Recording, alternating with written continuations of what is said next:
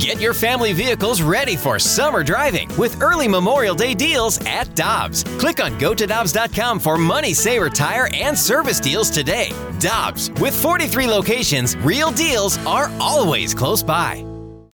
When you need mealtime inspiration, it's worth shopping Kroger, where you'll find over 30,000 mouthwatering choices that excite your inner foodie. And no matter what tasty choice you make, you'll enjoy our everyday low prices, plus extra ways to save, like digital coupons worth over $600 each week. You can also save up to $1 off per gallon at the pump with fuel points. More savings and more inspiring flavors make shopping Kroger worth it every time. Kroger, fresh for everyone. Fuel restrictions apply. Greg Amsinger joins us. He celebrated 15 years with MLB Network. The MLB Network is only 15 years old, and Greg celebrated uh, signing with MLB Network 15 years ago earlier this week. And uh, Greg Amsinger, lead anchor for MLB Network, and of course, a native of St. Louis and a product of the Lindenwood University, is with us now. Good morning, sir. How are you? Uh, you know, looking back, uh, 15 years, it's crazy. I remember it as if it was yesterday. I was 17 years old, and you know, it was a very daunting thing to be on national TV sure. at such a young age. So uh, to be in my 30s now, it just kind of soared by. You know what I mean? Greg, did you guys start on January 1 of 2009? Yeah, can you believe that? So it connected the dots to a lot of people asking this question. Why were you hired so close to the launch of the network? Yeah. Because I barely squeaked in. I was like the last guy they hired, last on air person they hired because they didn't think they really needed me. And they tried to do some shows, tape some shows to see how the launch was going to go. Matt Vasgersian was busy doing some Fox stuff to end his contract there, college football, uh, BCS games, and and um, then they realized, you know what? The last thing they wanted to do was hire somebody that wasn't affiliated with one of the 30 major league teams. I wasn't, so they brought me in, and uh, I kind of made the most of it, I guess you could say. You know, you have, and you're spectacular. And uh, irony of ironies, 101 ESPN also went on the air, and I did here on January 1st of 2009. What a marriage. Yeah. It's beautiful. I'm glad we talk every week. We should. We're like connected souls. You know, it's funny. I, I look back at the nine coolest things I got to be a part of, and it's crazy. You know, obviously, I started on you know the shows no one wanted to do, and then I got to all the big shows at MLB Network where I am today. And I've kind of become the Forrest Gump of baseball. I've had I've been around covering some of the biggest stuff for the past 15 years. And I did a list of the nine coolest things and started with being on the field as the in ballpark MC when Julio Rodriguez broke the single round home run record in a home run derby this past derby with 41. And it elevated all the way up to uh, you know, the great, uh, the mad dash Randy Arozarena in 2020 in the World Series, and he fell down, and, and Brett Phillips, who hit up the base that drove him in to walk off the Dodgers, I interviewed him. He didn't know what happened. All hell broke loose. He had no idea Randy Arozarena fell down, and then he didn't know that when they picked the ball up, they threw it to Will Smith. He didn't catch it. So I had to explain to Brett Phillips on live TV what had happened in the biggest moment of his baseball life, and he freaked out. He couldn't believe it. So that was a really cool moment. But I think yeah, it wasn't number one because I thought Wild Card Wednesday was number one. That kind of was symbolic of why MLB Network is so important. Number two is being on the post game show and covering Derek Jeter's final home game in the Bronx, which was like a storybook ending to a great career. But the fact that I was hosting the draft in 2009 and we got one kid to show up, there was one kid in the building, and then Randal Grichuk was drafted, a high school outfielder, by this team that had two picks in the first round, and we were all sweating because this kid wasn't going to get drafted in the first round, and it was Mike Trout. So Mike Trout getting drafted in our first year of covering the draft, 2009, has made us so similar to you, Randy, at, uh, at uh, uh, ESPN in St. Louis. We are like kindred spirits. We are like uh, growing up and growing old together. What was your number one St. Louis Cardinal moment? Oh man, I mean, there's so many. I, look, I, I couldn't o- overdo the St. Louis Cardinal moment. I couldn't do that. Uh, later in the show, when we celebrated my 15 years, I, I talked about Ozzie Smith coming in, and I did a one-on-one nine-minute interview with Ozzie Smith in Studio 42. He's my favorite player of all time. But I would be remiss if I didn't mention 2011. And in 2011, Game Six, I wasn't doing automatically every post-game show. Uh, Matt Vasgersian was in the mix, and, and what we decided was if the Rangers would have won Game Six, Matt Vasgersian would do the post-game show because they would win the World Series. They all everyone in the world knows I'm from St. Louis, and they wanted to kind of like you know be fair. So they all got ready to go. I'm hanging in in in the trailer, and Randy, you've been with me for these post game shows. We all hang in the compound, the television compound. And once it looked like the the Rangers were going to win the World Series, Matt Vasgersian puts his tie on. I take my tie off, and I'm going to go. I leave with Sean Casey. I'm not on the post game show. They're behind the outfield wall, and they're ready to do the post game show. And then the great comeback happens, which you all saw and they're trying to call me, and I'm already I hit the streets of St. Louis with Sean Casey. I'm having a good time, and then it ended up being the craziest night ever. And I'm literally running around in downtown St. Louis with Sean Casey. People are honking, pulling over, giving me hugs. It was the most incredible thing ever, but it did not come close to walking down the right field line after game seven in 2011, all these Cardinal fans hugging me that were in their seats. I'm hugging people walking down the right field line on the field as we get ready for the postgame show. And then I'll never forget starting the show. Albert Pujols and Tony La Russa, the last time they would wear those uniforms until Albert came back uh, we opened the show with those two legends on our set. So it was that moment. I'll never forget looking at uh, Kevin Millar and, and Al Leiter and Harold Reynolds. They were doing the post game show with me. And I go, guys, this might just be a really cool day in your life. And this is like 30 seconds before we're about to go live.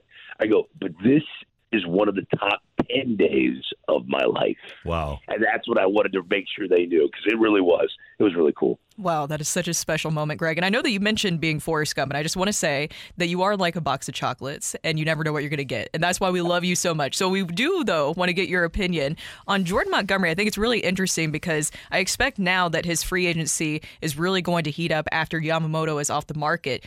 Do you think that there's going to be any possibility of a reunion with the Cardinals? Uh, you know, the Cardinals. I do believe the Cardinals need to sign another guy for that rotation.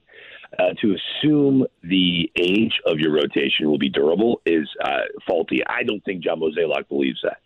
So I, I don't know via trade or free agency if that will be the play. But uh, Jordan Montgomery's price tag is going to have to come down significantly, which I think it might.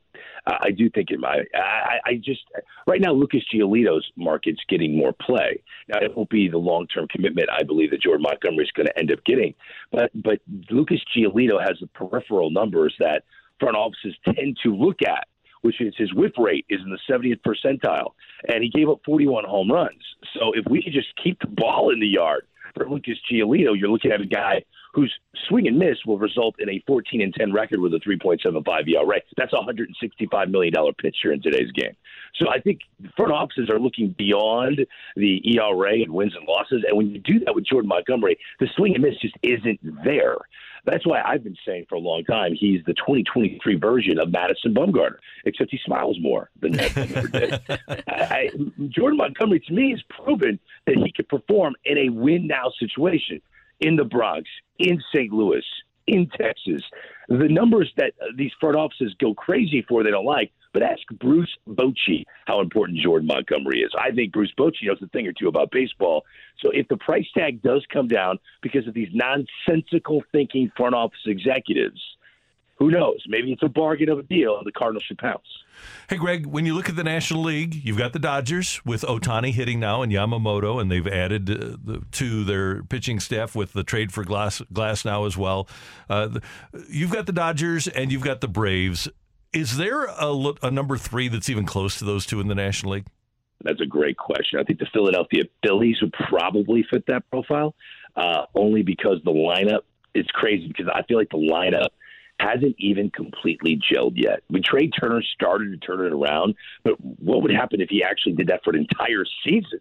Like, what, what would the RBI total be for Bryce Harper, who's not that far removed from being injured and not being able to throw? And now you're going to have a full season of Bryce Harper playing defense, which he's openly admitted impacts his game. He likes playing on both sides of the ball.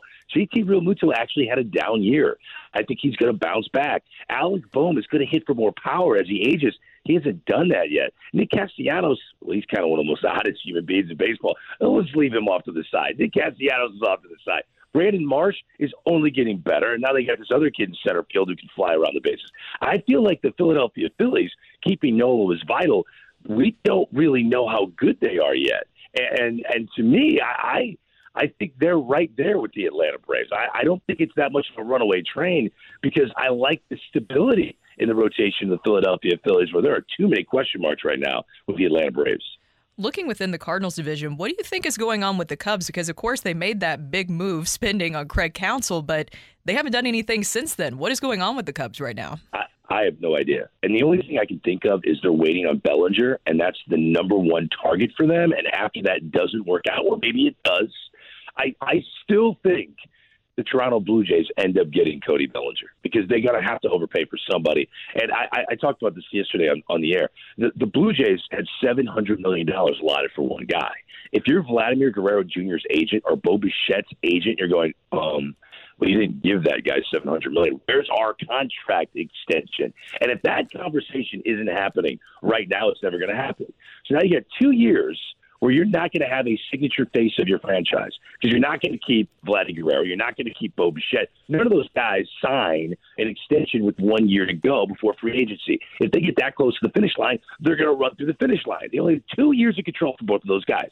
So if you're not going to give them money immediately now after you know, trying to get 700 million to one guy, you're going to have to find the new face of your franchise of all the guys that are available, I guess that's Cody Bellinger, which which scared the hell out of me because oh, for three years he couldn't find his swing.